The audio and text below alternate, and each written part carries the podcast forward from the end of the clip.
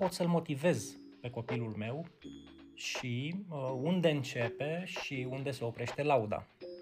Da, aici vorbim despre cele două forme de motivație, motivația extrinsecă și motivația intrinsecă. Extrinsec înseamnă pedeapsă-recompensă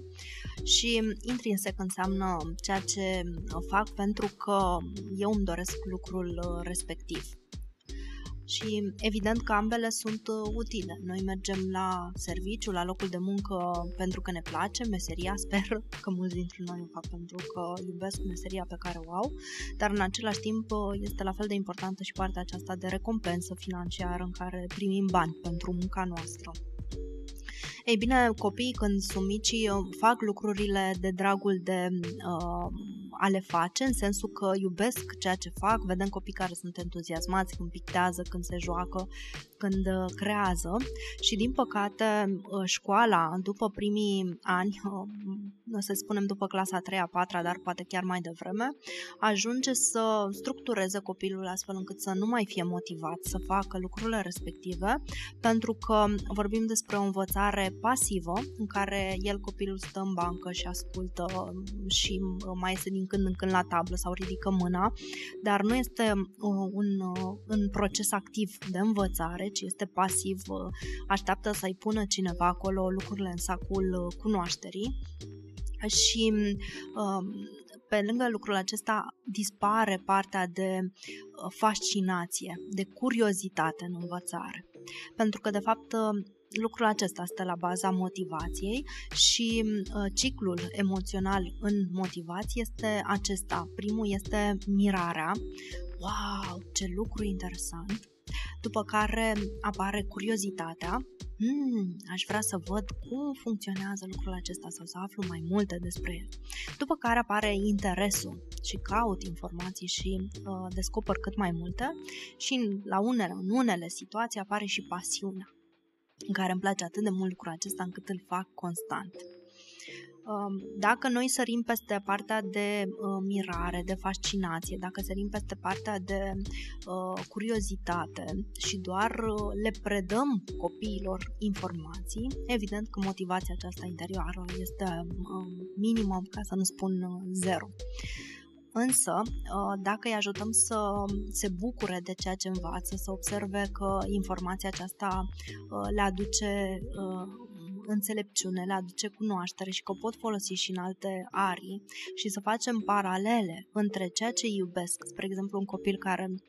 iubește dinozaurii, da? Poate folosi dinozaurii și la matematică și să ne imaginăm o școală a dinozaurilor în care copilul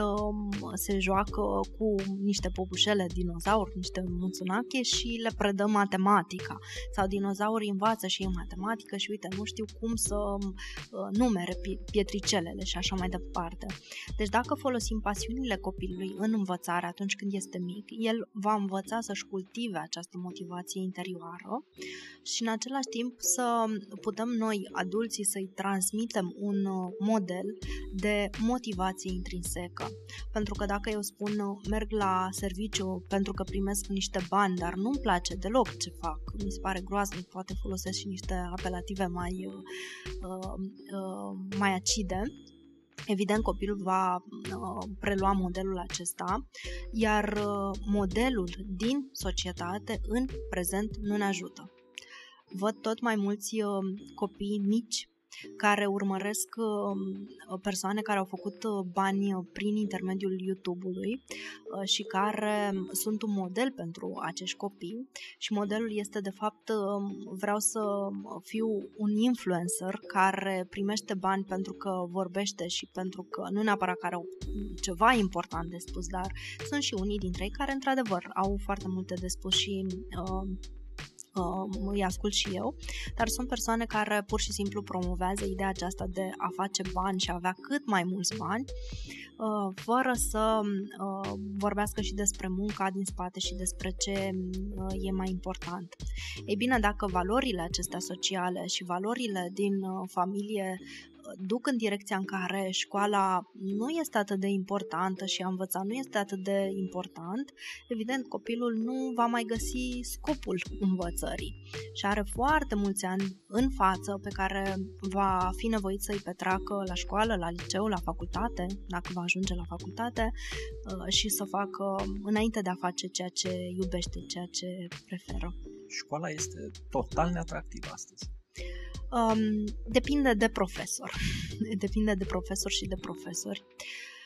Vorbim despre două tendințe. Una este a profesorilor care au nevoie să se adapteze la o generație tehnologizată,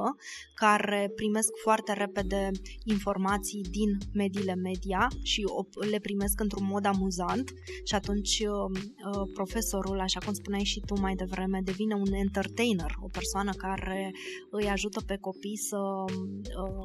să glumească, să râdă, dar nu mai își iese din rolul său de profesor. Și în același timp vorbim și despre faptul că în momentul de față generația actuală are orice informație disponibilă la un click distanță. Și noi ca adulți avem orice informație disponibilă la un click distanță. Important este să știm cum să o căutăm, unde să o căutăm și să facem diferența între informații. Sunt din ce în ce mai multe joburi care se deschid pe partea aceasta de a vedea știrile fake news și de a învăța cum să te raportezi la tot ceea ce se comunică în media. Pentru că vedem o tendință foarte accentuată de uh, activarea temerilor în contextele media și atunci cred că în viitor un rol foarte important îl va avea nu cum, nu câte știu și din câte domenii știu, ci cum pot să jonglez cu informația aceasta, cum pot să fac conexiuni, cum mă pot folosi de ea și mai ales în ce contexte o pot aplica mai departe.